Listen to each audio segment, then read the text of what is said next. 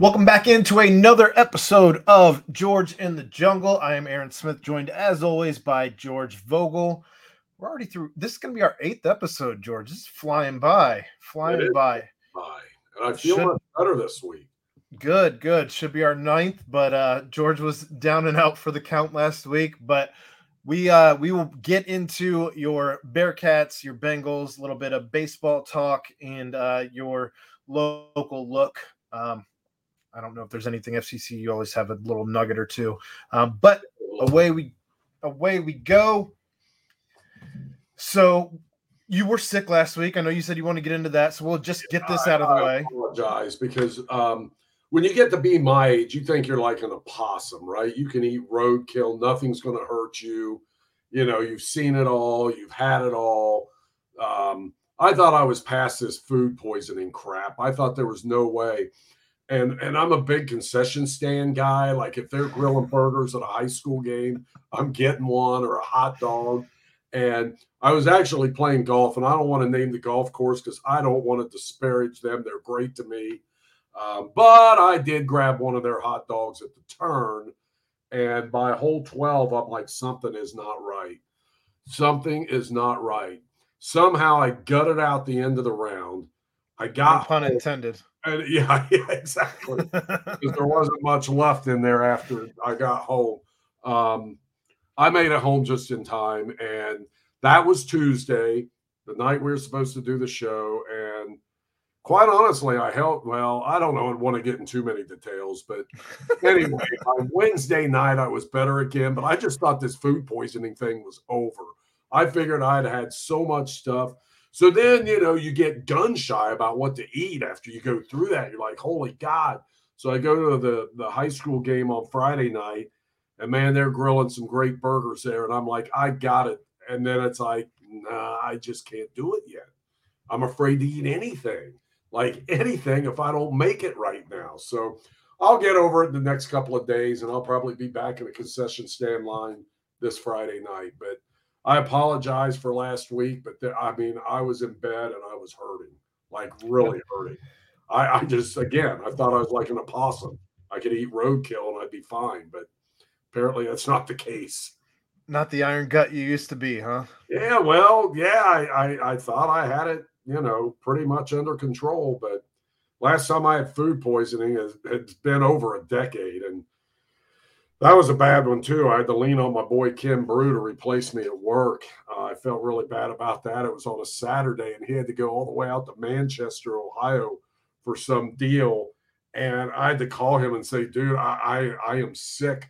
We didn't have anybody do sports in the early show, and he had to get his butt back and cover me for the 11. And the other thing about that is the next day you're so damn dehydrated, you still feel like crap. And so it took me till Wednesday night where I was actually feeling like something like myself again. But yeah, all is well, and I'm glad to be back. Glad to have you back. Well, thought we'd get started with a little bit of football talk, starting with our Cincinnati Bengals. Mm-hmm. Don't want to get too much in the weeds on a game that happened a week and a half ago now. Right. But the last Bengals game, they did win 17-13, improved to 3-3. They are coming off a bye week.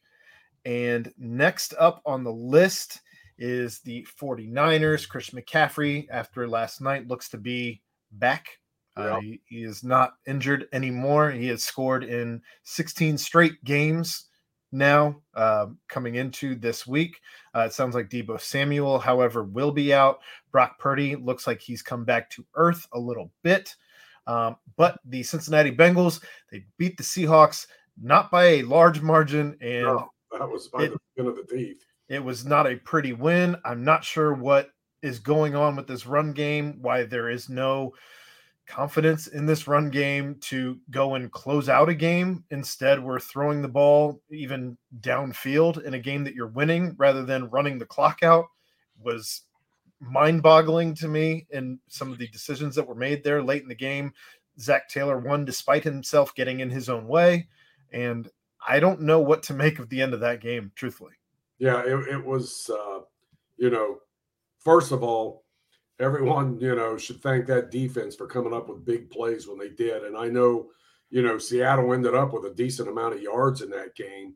Mm-hmm. But when it pushed, came to shove, that Bengals defense, like it did during that Super Bowl run, they made the plays to win the game at critical moments. And that's been a mark of this Lou Anarumo defense, is when they get up and they have to come through, whether it be a sack like they did on that last play of that game, whether it be an interception in the red zone, whatever his defense is, whenever they're called upon to make a big play to kind of save the day, they've been doing it.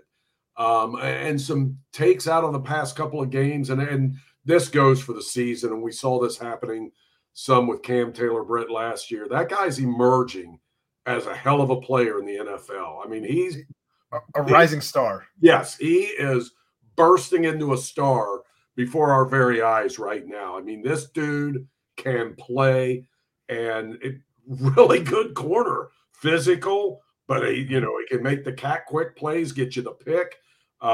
He is really turning into more than I expected, and I expected a lot. But this dude is really making some big-time plays back there, and he's got a little bit of help back there. I still worry about those safeties, and we see some things happen that you don't want to have happen. But thank God for that defense, even though, like I said, Seattle got some yards and went up and down the field some. But when that defense had to bow its back and make a play, they certainly did. And they're still getting that good, fairly consistent pass rush. And that seems to get better as the game goes on. So I give it to them. They got to figure out this offense. And you're right. Some of that play calling and some is like, well, why are you giving them this chance? Just get the game over with. Right. Get it over with. I think they threw it. I think on that last drive, I believe they threw it 2 out of the 3 times. They threw it on first down. They ran it on second down because, we probably should have run it on first down. And then they threw it again on third down because now you've got yourself into a hole because you threw it on first down. Right. The whole sequence was very strange to me. And I didn't understand when you have the game in hand and literally all it takes is a first burn the timeouts, run, run, run. Right. Be predictable in that situation. It's okay to be predictable. Just run, run, run. Get the first down, run the clock, take the knee, get out of there. Yeah, exactly. And I would like to say that lesson was learned, but I don't know. And each game is different situation. You feel like you can do things, but you got to resist that urge. You've got to resist that urge. And there are times you have to play those percentages and play it by the book. And I know that's not a lot of fun sometimes for these coaches, but to me, if I'm a coach, I don't care how I win. I don't care how ugly it is. And, that's been, God forbid I bring up the Steelers, but that's been their MO for as long as I have watched football, is get a lead, grind it out. They've always had these running backs. There was a time in the late 80s where they didn't really have that set up. But other than that, they get a lead on you, and especially if it's late in the game, they're grinding that clock. They just, put you in that grinder, and they take it down and shorten the game and do what they have to do to get out of there with the win. And the only thing they care about is those final digits on the scoreboard. Now, Joe Mixon averaged 3.2 per carry on his 12 carries, 38 yards. Not a great day, but what do we know about Joe Mixon? When you only run the ball with him 12 times, he's not going to get going.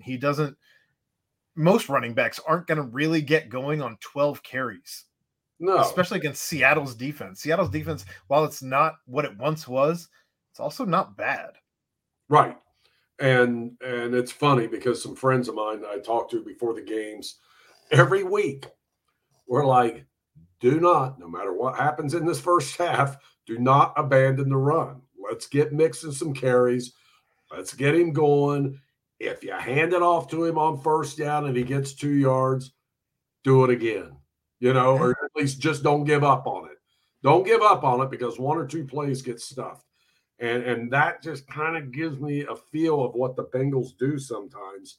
And I'm telling you, the second half is not going to be kind down the stretch.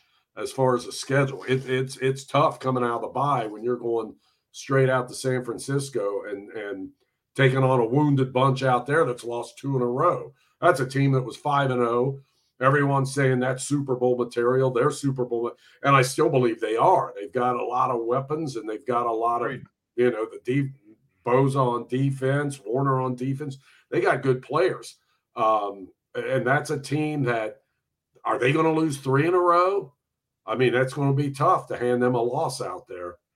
I don't know about you. I don't personally want a fully healthy Joe Burrow or a wounded Joe Burrow throwing 45 on average, 45 times or more the rest of the season. I don't.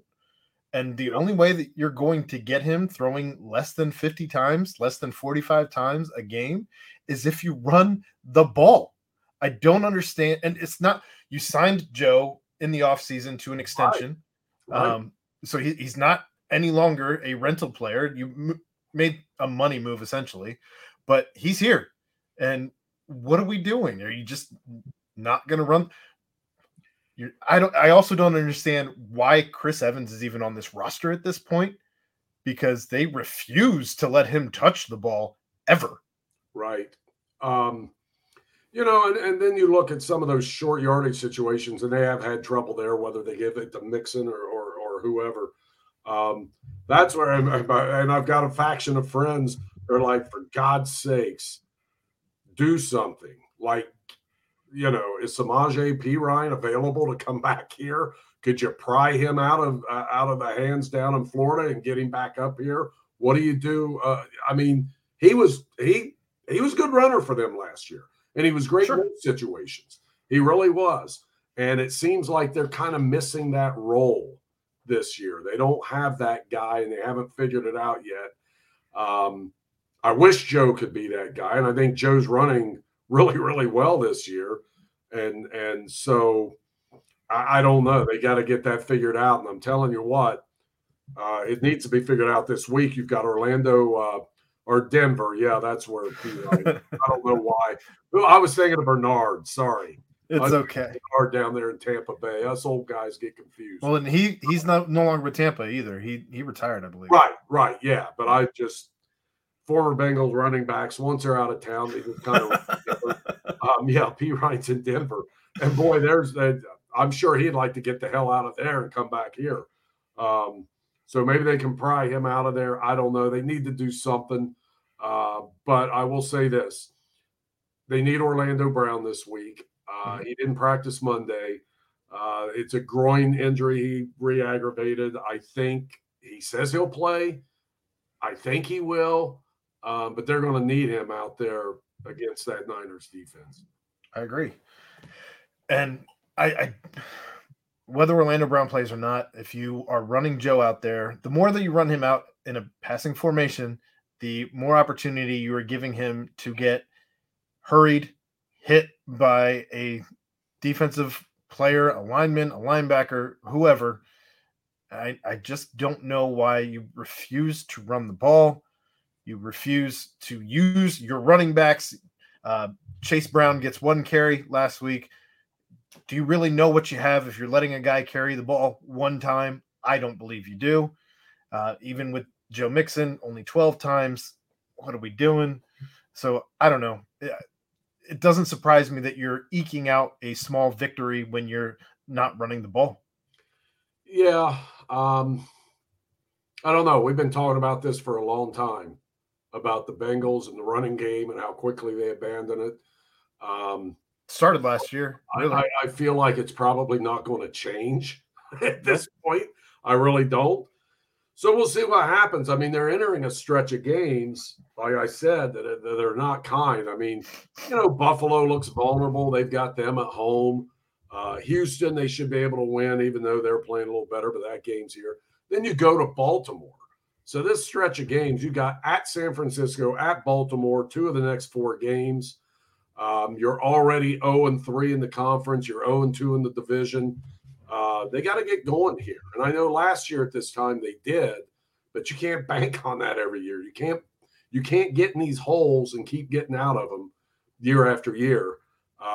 Maybe they can do it 2 years in a row, but or make that 3 years in a row, because I'm thinking of the previous year as well. But, you know, they They still have a lot of football in front of them.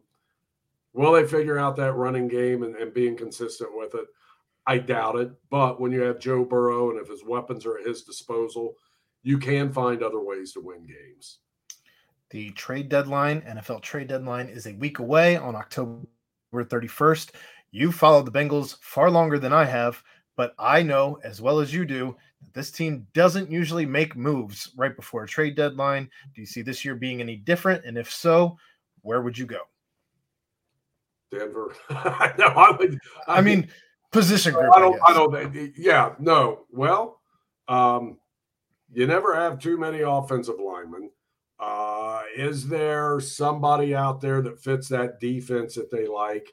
I feel like they're starting, to get a little more out of the young guys in pass rush. But I don't know. Is there going to be somebody there that might pique their interest that could help them down the stretch? I don't know. And then tight end, for goodness sakes, somebody there would be. That was what I would say. Yeah, that's probably the top of the list when you think about that.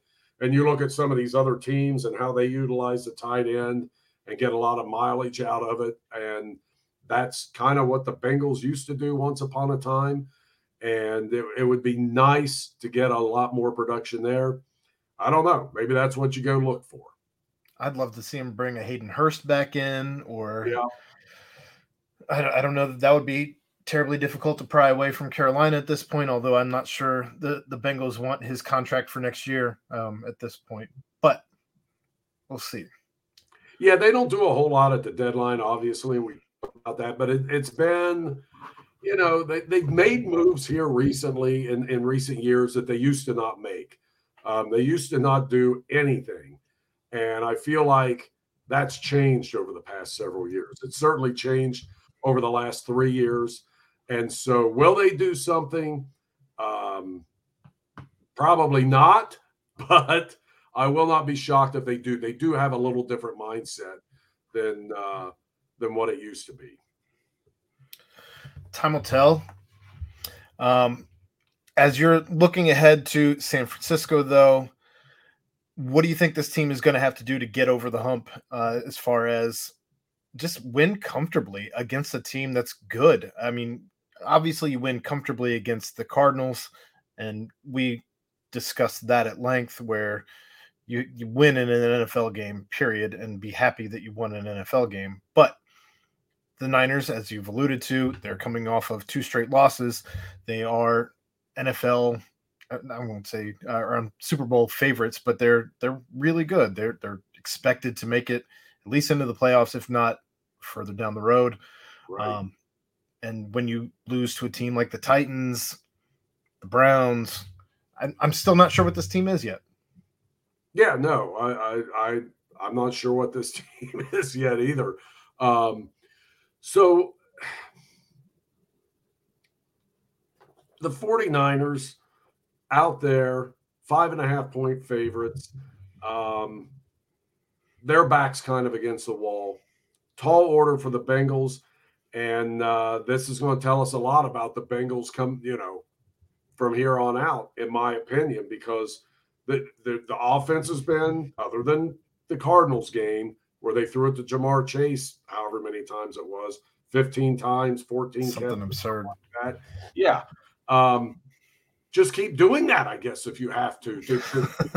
But I know we talked about the running game, but it certainly worked out there. Will it work in San Francisco? I doubt it, but that's certainly a guy you got to get the ball to a lot. And I don't know. I don't feel good about this one. How do you feel about it? Because I just, when you look at what Seattle did, and I think the Bengals had under 300 yards in that game,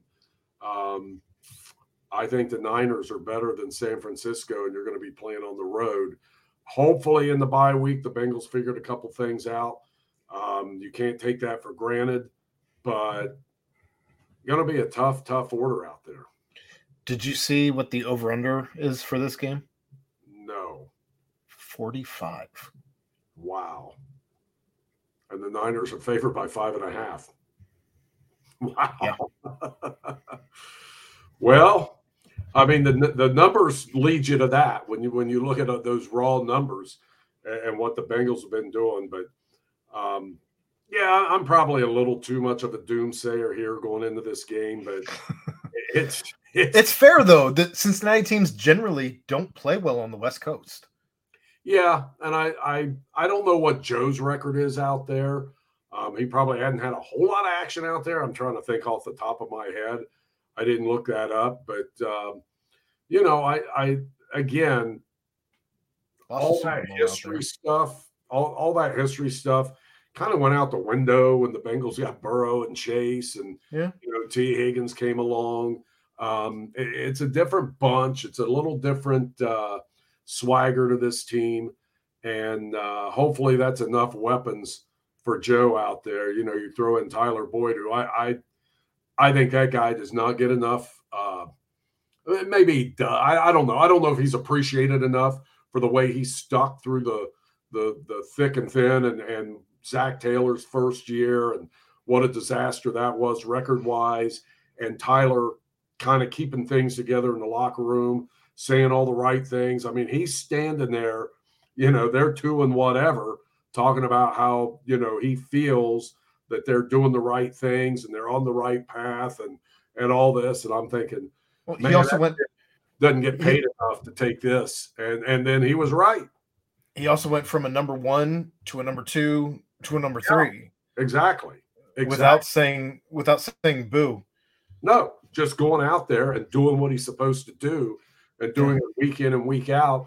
And, when a big first down is needed on third down, that guy's always over the middle somewhere and taking a hit or doing whatever he's got to do to get that first down. So obviously I'm a big fan of his, and I don't know that they can keep him around after this year. I would love to see it happen, but you can't keep them all. You can't. But that guy's been a warrior here. I was happy to see him getting some work in against Seattle. I think that was the first time he's seen the end zone this season, if I'm not mistaken. I believe you're right. And very good to see good things happen to people who go through what he did and sticking with the program the way he did, because you know how that goes. When things start going south, a locker room can come apart, especially early in the tenure of a first-time head coach who you're like, what's this guy know and what has he done? But to Zach's credit, he helped keep it together too. I mean, he made these guys believers and got them to a Super Bowl. Now he's got to figure this one out.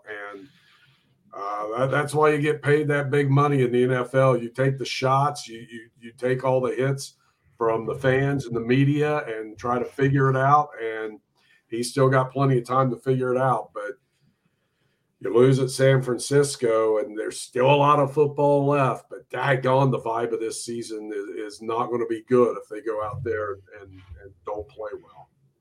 Cam confirmed that is his first touchdown of the season. We'll see. And if it does go south against San Francisco, playing the Bills right after a loss is not going to feel great as opposed to playing the Bills after a win. No, and the Bills have looked a little vulnerable of late. And I like the fact that game's here. You don't want to go up there, even though they went up there and were able to get it done up there last year. They just have a much better chance here at Paycor, in my opinion, than going up there and playing in front of what they call it, the Bills Mafia. Yep. Well, looking around at the division as a whole right now, Cincinnati currently in last place at 3-3, Baltimore at 5-2, leading the pack. Pittsburgh somehow, unbelievably, at 4-2. I still, looking at that roster, I have no idea how in the hell they're 2 games over 500. Cleveland could say the same. I said before the season, I thought they would surprise people. Now Cleveland also at 4-2 without Deshaun Watson. I don't know how they won that game. I don't know. That one is just, I can't explain how the hell they beat the Niners. Jerome Ford playing really well, though, although he's going to be out for a week or two. Just another of the many, at this point, Bearcats in the NFL. But division's tough. The division is tough, and losing against San Francisco when you're already in last place, you really can't afford to do that right now. Yeah, it's the only division with without a team under 500. Bengals are at 500. Everybody else above 500. And we knew that division was going to be pretty good. I wasn't sure what Cleveland was going to do. I thought, I mean, other than quarterback, where Deshaun Watson looked so putrid at the end of last year, you knew they had a lot of good players up there. They do have a pretty stocked roster. Obviously, they lose the running back in the first week, and that's a huge hit when you lose a guy like Chubb. I mean, I think the world of that guy. But Jerome Ford has filled in well. They found other ways to make it work. And, you know, they've got a defense that has some monsters on it. It's a tough division up and down. We see what Baltimore's doing. And Baltimore, I mean, you know, and the Bengals have to go there. That's the fourth game after the bye at Baltimore. That's going to be a huge, huge game. No matter what happens these next 3 weeks, that's going to be a big game for the Bengals. Then come back home and play those Steelers we talked about. I feel like Lamar Jackson, they've been putting receivers around him now for what feels like the better part of the decade. And finally, it's starting to pay off, I guess, at least for 1 week anyway. It's starting to pay off. It was 1 week. Everything else, they've just kind of been ham and egging it just to get enough points to win. But that's the thing. They just find ways to win. I mean, it's just they're a tough bunch, and I wish I knew what it was they have and you could bottle it because they just – Maybe they're stealing signs. Who knows? Well, should we get our man on to talk about That's the first thing I thought of was, holy God, I bet he wouldn't come on this podcast now. Probably not. What a mess that is! Like, what do you do? Like, this is gonna be a problem. Yeah, but it'll be interesting to see if the Ravens' pass game can hold up, as they have shown what they can be. I'm not sure if that's sustainable or not. I'm saying it's not, just based on past history. I agree. But I don't want to jinx that. But I just don't believe it's going to consistently be there. I just, you know, sometimes you have to beat me over the head several times before I get it. But that one, I'm going to have to be beat over the head several times before I say they're going to be a good, consistent offense through the air. I have no idea how Cleveland's winning without their $230 million guaranteed quarterback at the helm. Absolutely bananas, but their defense is really good. And again, their running game has been, even without Chubb, has been more than serviceable. And you know, a week ago, when that dude's lining up for that field goal for the Niners to win it, and it's like he hasn't missed a field goal from this range and whatever. Kiss of death. Whatever. Yeah, that was it. It's like, you know he's going to miss this one, and sure enough, he did. And then that game last night with the Niners, I mean, that was another one. They could have and maybe should have won that game. And, you know, they're just blowing toes off left and right, and kind of reminds me of another team we talk a lot about. That being the Bearcats. Yeah. I thought you were talking about another NFL team. Yeah, no, I know. And then, of course, Pittsburgh is always going to be Pittsburgh, and they find a way to scrape and win, and they will always make the playoffs for the rest of my life. And I don't know why anyone bets against them to do anything but win. Well, I mean, I don't know if it's luck or what. I don't want to say it. But you know what it is, but you're not going to say it because you're better than that. Well, they hit on Chuck Knoll back in the 70s. Then you hit on Bill Cowher. Now you hit on Mike Tomlin. Those are guys that just find ways every year to take what they got, throw them out on the field, and pick up wins. And, you know, back in the 70s with Chuck Knoll, and especially when the 70s were over and they got all those Super Bowl trophies, and you know, the stories come out about the Pittsburgh system that had a lot to do with, you know, PEDs and needles. It's like, don't forget cocaine. Well, yeah, that was probably more the Cowboys. But yeah, they get these coaches that do this system that the Steelers like, and they stick with it. They draft to it on both sides of the ball, basically. And it's, you know, and they happen to draft some Roethlisberger guy out of Miami who turned into a gold mine for it. I don't know. Maybe some of it is luck that you hit on guys like that. But also, when they get those guys, they take full advantage. They just know how to maximize and use them. And that's an organization that had that system in the 70s, and they just know. They draft to it. They know what they're looking for in their corners. They know what they're looking for in their linebackers. They know what they're looking for in their running backs and their offensive linemen. And they go out and they scout and get those guys. They don't fit any round pegs in the square holes or vice versa. They just don't. They know the type they want, and they go out and get it. And as much as we don't like to admit it, it's worked for 50 years now. Our friend Crib Keeper here says the Bengals are 3% to win the division. I'm more confident now hearing that than ever. It's time to go on a tear. Hooday, we get this.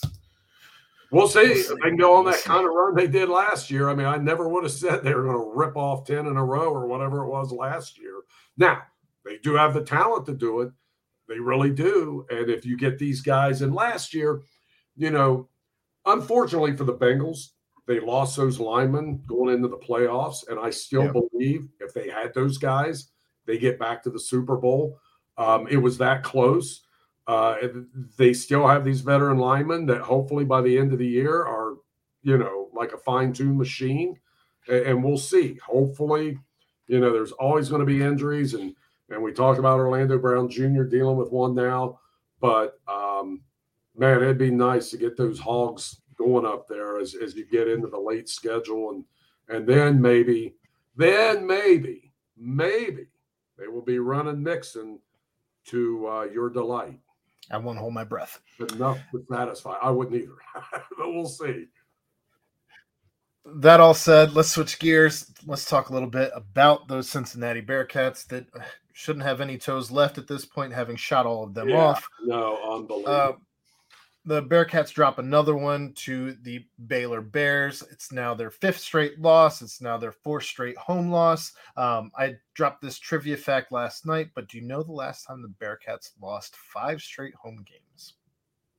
5 and they have home? They haven't yet, but do you know the last time they did?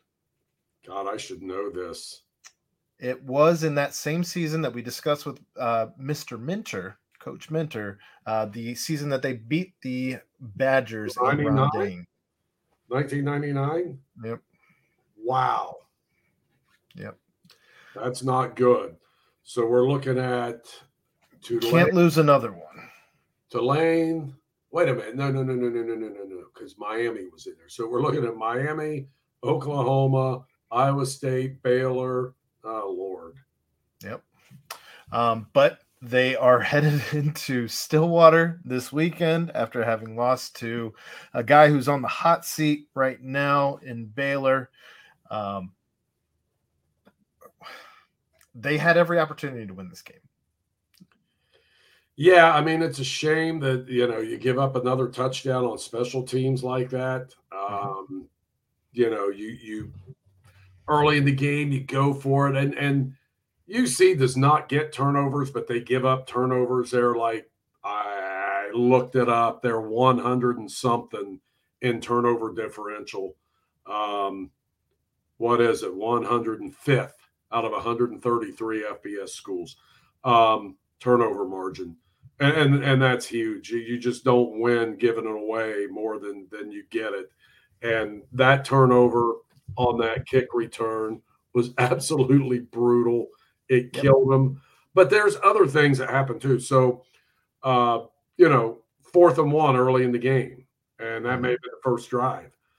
You can take 3 points there. And as much as we complain about the Bearcats special teams, they've been pretty good in the field goal thing other than the Miami fiasco. And believe me, I'm scarred from that. I still think in the back of my head, do you trust these guys to kick a field goal from anywhere? But that would have been, I don't know, 30-some yard field goal. You take 3 points there. Instead, you go for it. And Coach Satterfield says the play was there, but there's a fumble. And then all of a sudden, the 3-yard, that's the same as a turnover. I mean, you could have had the first down, but instead you fumble it, and that's the end of it. They take over on downs. That's another turnover in my book. So two just absolutely point-killing turnovers in that game, and they get none. UC gets none. So that's – you can't win that way. And we've been seeing it game after game after game. You know, that there were some positives, but no one wants to hear about positives or silver linings. You just don't. I don't know how you have two running backs go over 100 yards and you lose the game. I just don't. I don't understand that. It's the same thing we've been talking about. You outdrive. You have more yards by 450 to 396. They win that game again. Right. It was the first drive, by the way, that they fumbled. Yeah, it just. You just sit there and go, how? It's happening again. That's the big plays. Yeah. When you give up that many big plays, the deep ball to a receiver who's in cover two and somehow is past your safety and catches it, the arms extended. Yep. I mean, those types of plays have happened all year, and when it hasn't been that play, it's been a pass interference that has led to an extended drive on a play similar. So, and I know nobody has any sympathy for Coach Satterfield, but I had sympathy today when he was talking about like what you do to fix that, because unfortunately it's kind of some of it's something different now. You know, the stuff with Smith back there returning kicks and punts and whatever else. I would find some other way at this. You have to. Yeah, I would find some other way. I don't want to mention that. But you got to have somebody that can return those kicks that's not going to gift wrap points to the other team, kicks and punts. He mentioned Ryan Montgomery is back this week. Thank God. So that's good news. He mentioned that towards the end of the presser. Also said that DJ – I'm going to mess this up. DJ – Taylor, is he was one of the Pac-12's leading returners last season, and he's on this roster. He has yet to return a kick or a punt for this roster, but he is on this roster, and you do have an option to work him in. And Satterfield mentioned as much again, also at the end of his presser when he mentioned Montgomery, and those were the two names that he mentioned as guys that you could potentially, when pressed on the question of, do you have any intention of subbing Braden Smith out. It mentioned both those names as guys that sounds like they've at least been working them in the rotation. And you're right. You have to do something there. You just can't keep doing this and letting it happen. And God bless the kid. He makes plays everywhere else, but it's just not his thing. We're, you know, all of us have an Achilles heel, and that's one for him and one for the Bearcats. And hopefully they rectify that. Other than that, these other mistakes, though, it's like, you do have a quarterback that's made some decisions and some things, but I don't, you can't make a move there, not full time. I think you got to start seeing what you got with these other guys real soon. I mean, I think you do have to give these other guys a little bit of a chance coming up, maybe not in Stillwater on a Saturday night. 8:00 kickoff on homecoming, you wouldn't do it, but you got to start thinking about seeing what you got with these other guys. And they did see, injury kind of forced the issue, but they put that young linebacker in who played really well. Jonathan Thompson. Yeah, I agree. 8 tackles. played really well. And then I think there's some also I would like to see a little more, I would say, switching out of some of those wide receivers as well. I think there's no as much as we rip on the quarterback and some things, there's also not a lot of separation. I mean, I'm watching Saturday. I mean, it's right in front of me. And I'm seeing this guy throw, and there's dudes draped on him. Now, sometimes at the end of the game, maybe a flag could have flown. But throughout most of the game, the guys aren't getting a lot of separation. And if it's, and even a perfect pass sometimes is not going to be complete in those situations. And, it's just, is it too late to figure it out? No, they can get some stuff figured out. But this season's definitely not anything anyone wanted. And I will say this before we leave any Bearcat talk, all this chatter about firing the head coach at the end of the year, stop it. It ain't going to happen. It's not happening. This guy was brought in. They're going to give him at least 2-3 years minimum, I would think. And he's going to get all his money if they let him go before the end of 2025 anyway. I mean, it's not – and let's play this out. Let's say at the end of John Cunningham says, you know what? I'm mad about that season 2, and I want a new head coach. To heck with this. I'm blowing it up. I'm blowing Satterfield out of here.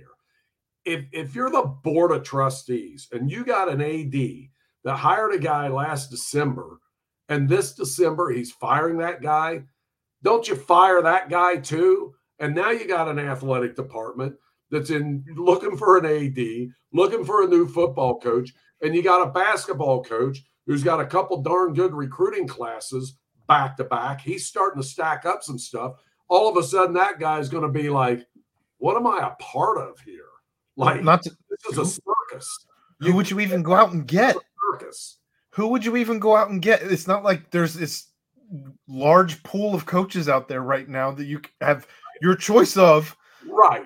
But I can just tell you, I don't care what anyone is hearing from Joe on the street or any, there is nobody in Clifton that sits in an office that matters that says we're going to get rid of Scott Satterfield after this season. You can piss and moan all you want. You can throw beer cans. You can boo at the games. It ain't happening. One of the stats that I noticed this week that's been a little frustrating for me, you mentioned wanting to see some more receivers in there. Last week and this week, in total, last week there were 6 receivers that caught balls. I believe 2 had 1 reception, if not 3. This week there was 5 receivers who caught balls. 1 had 1 reception. That was Corey Kiner with a negative yardage. And the other that had very little was Aaron Turner with 2 receptions for 7 yards. I would love to see them spread the ball around to where it's you can't just keep focusing essentially on 3 receivers, those being Shaman, Xavier Henderson, and Braden Smith. You have to spread the ball around. Other guys have to get involved. Now, obviously you had Evan Prater. While you can't count it as a reception, I guess you can when he had the 2-point conversion on the trickery. But this is why when you wonder what's going on with the passing game, it's because you have honed in on 3 guys. Yeah, and 2 of those 3 have been really, really good. And sure, that's been good. But you're right. You can't, because when it comes to crunch time, what's the defense going to do? Those are the guys, right? And I almost wanted to see this flies in the face of what we're saying, but the end of that game when they kept kind of dragging Shaman across the field and finding him on that underneath stuff on that last drive, it's like just keep going to that well till they can prove they stop it. And then came that ball down the middle to Henderson that was incomplete.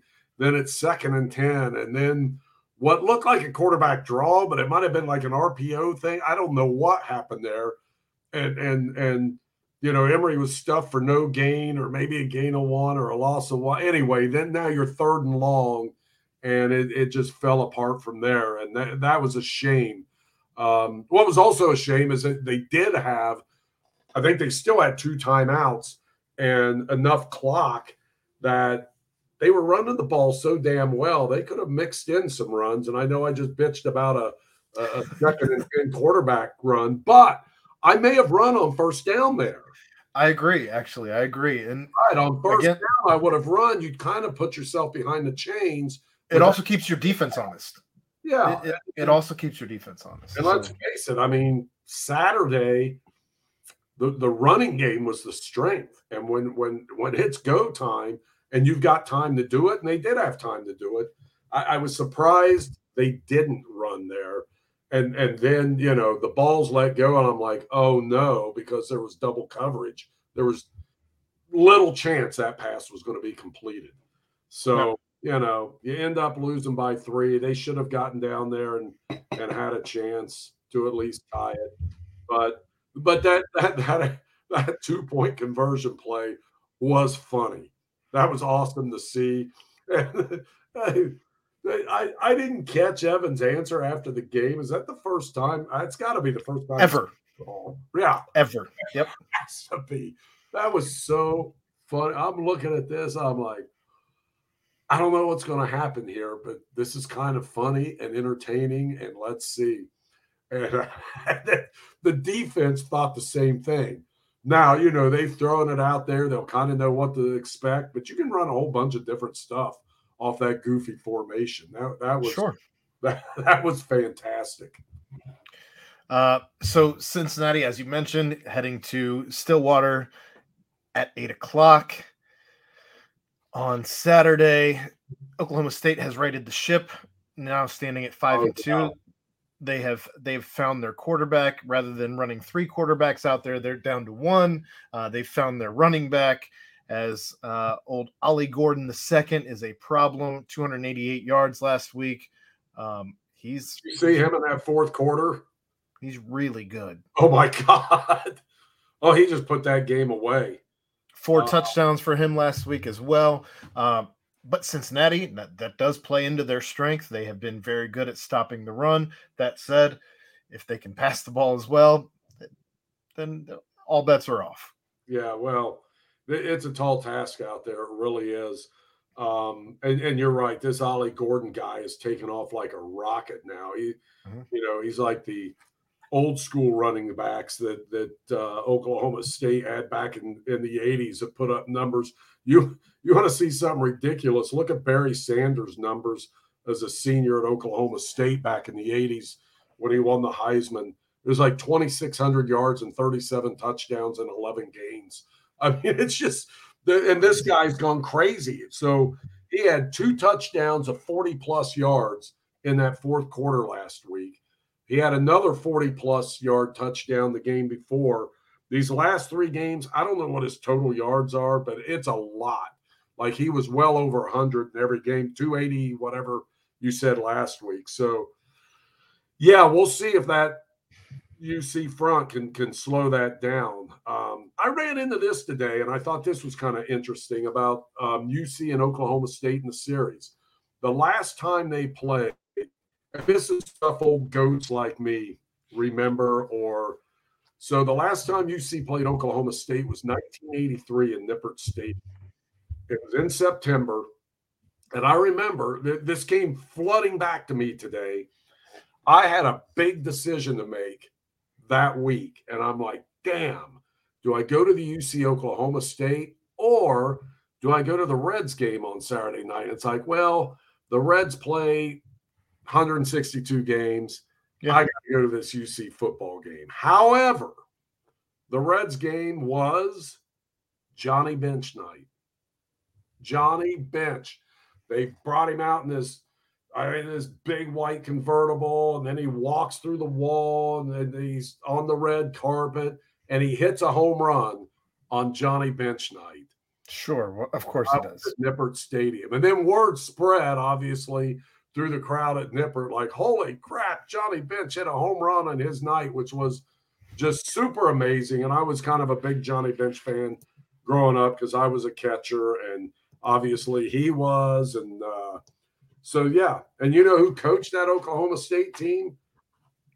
It wasn't Mike Gundy, even though Mike Gundy's been there forever. Jimmy Johnson. Now, you've heard of Jimmy Johnson. I have heard of Jimmy Johnson. Crazy. He was their head coach. And, you know, if you want to – and people are, you know, they look at Scott Satterfield and his record. Jimmy Johnson was okay at Oklahoma State, but he got the hell out of Dodge after that season with an 8-4 record, goes to Miami. He did all right there. National champion. Yep, did all right there. Won a national championship. Shoves off to the Cowboys. Did all right there, too. Did all right there. You know, then hit the desk at Fox and hasn't looked back. And pretty interesting stuff. But, yeah, September 17th, 1983 was the last meeting. And I didn't write down what the final was, but I know Oklahoma State won.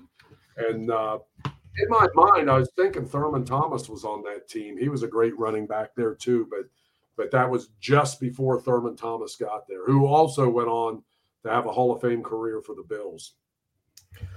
Well, the line currently for that Oklahoma State game is 7.5 favoring Oklahoma State. The over-under on that game is 53. How you feeling on this one? I'm taking the Bearcats plus the 7.5. And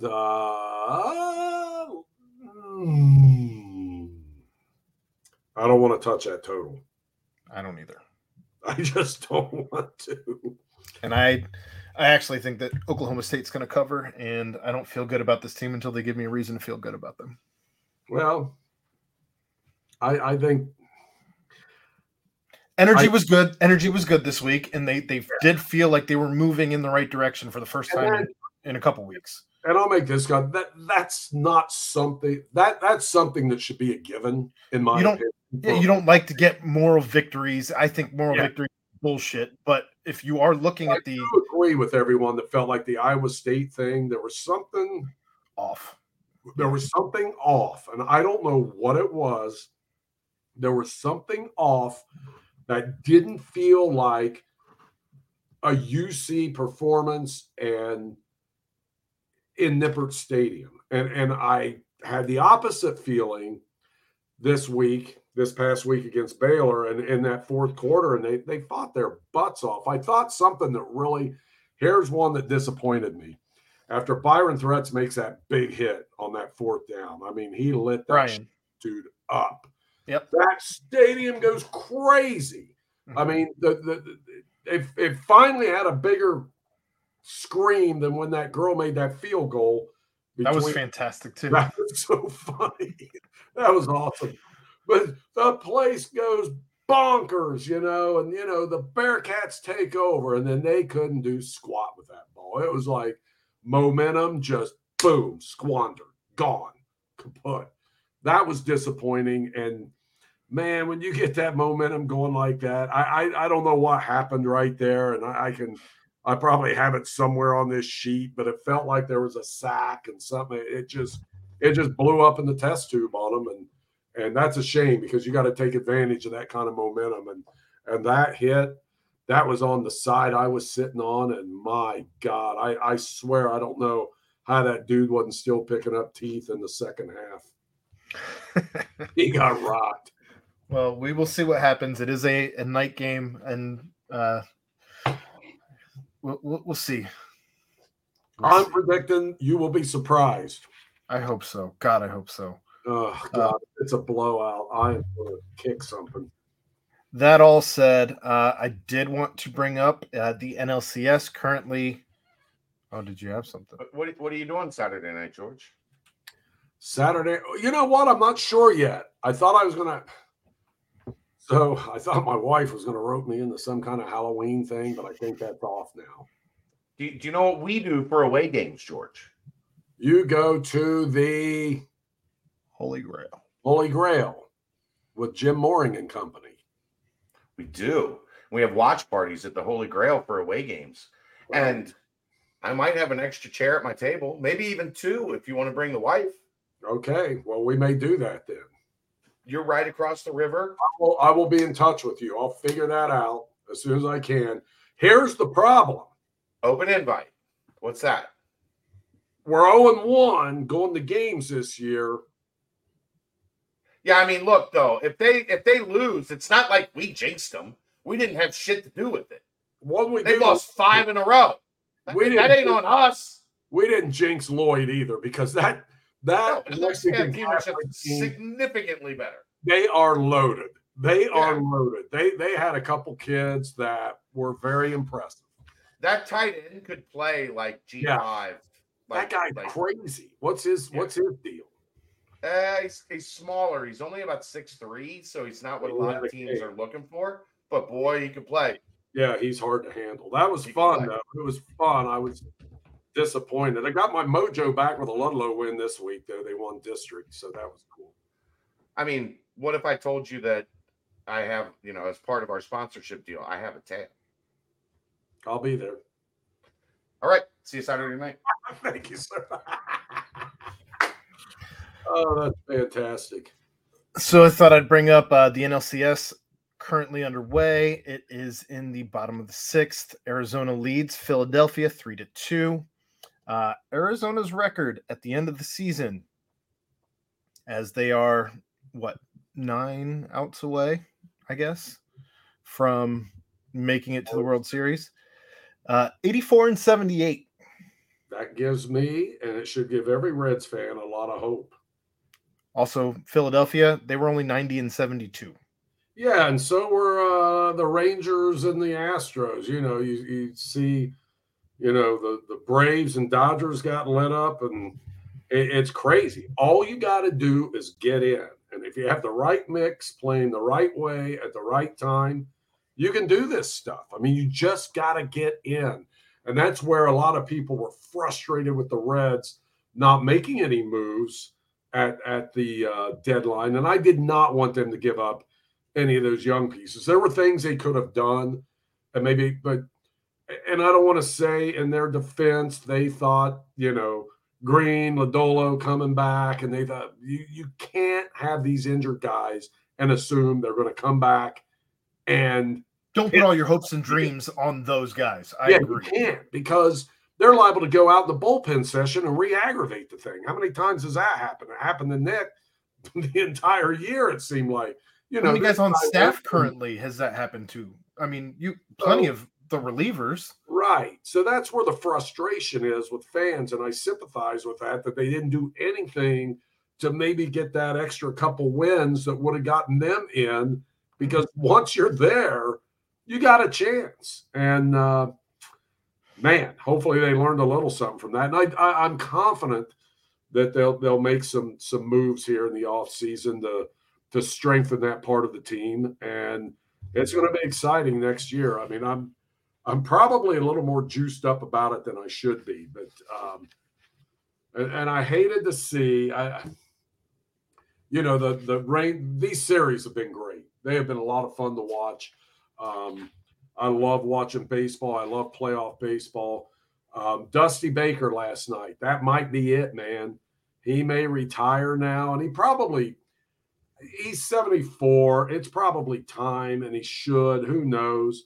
But I'm going to say this about Dusty, and I'll get hung for this by somebody. That dude should get in the Hall of Fame. I think he should get in baseball's Hall of Fame. No questions asked.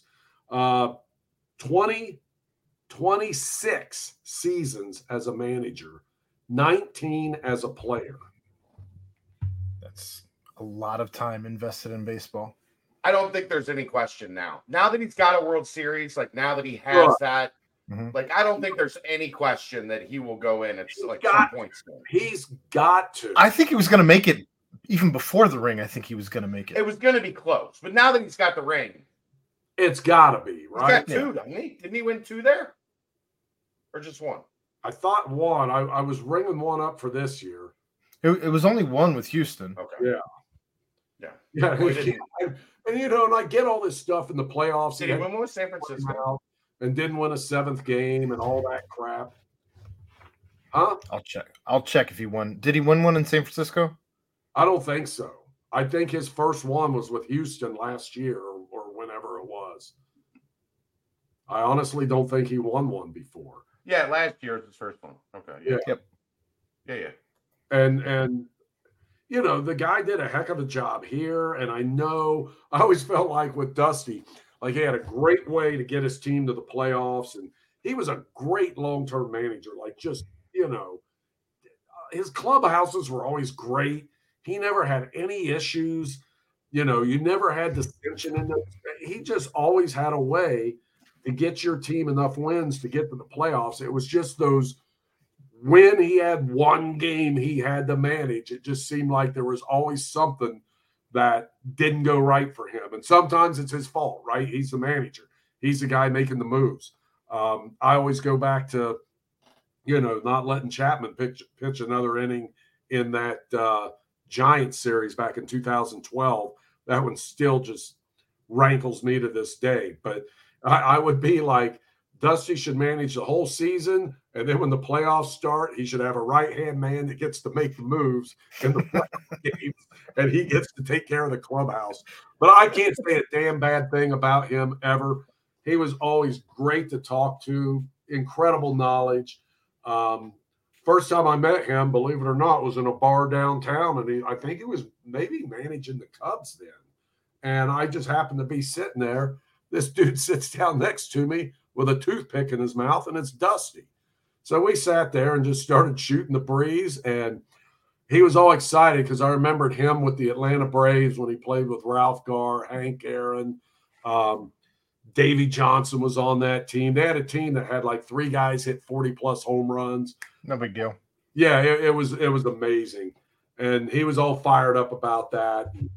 And we were both big Ralph Garr guys. If you ever have a chance, look him up. He was a high average guy. Ralph Garr was a fun guy to watch. Some breaking news that I wanted to drop here before we get into some little stuff. Tom Pelissero put out about 25 minutes ago, the NFL communicates with teams on a weekly basis about various calls. Team officials are prohibited from commenting publicly on those discussions. Now a team owner has publicly said the league admitted to officiating mistakes. Stay tuned. Mike Chappelle went on to say Jim Irsay also revealed NFL admitted it made mistakes at end of Browns game. So it's one of those, sorry about that, deal with it. Yep, we know all about that. And that was fairly obvious too, right? Yeah. Well, I'm sure ours was probably after the Super Bowl, when they fucked up that call. Oh, my God. The Logan Wilson thing? Yeah. Oh, my God. That hurt. That hurt. And, you know, there were plays missed both ways, but in that situation. Anyway, just interesting that they're not allowed to talk about it, and Jim Irsay is not one to follow the rules. No, he's not. And, in fact, God knows what he's ingested tonight. So he's liable to say anything. Fair enough. It really is. Any FC Cincinnati news? They're waiting back. They're sitting back, waiting for the winner of Charlotte and New York Red Bulls, and then it's on to the, you know, their first playoff series. That will ever. They yeah. Well, not ever. At this level. Yeah. They first home playoff. Okay. They have the home field advantage. Game one will be Sunday night for them, and the game between New York and Charlotte tomorrow night, kind of like the wild card deal. You win and advance, then you go to a 3-game series in this next round.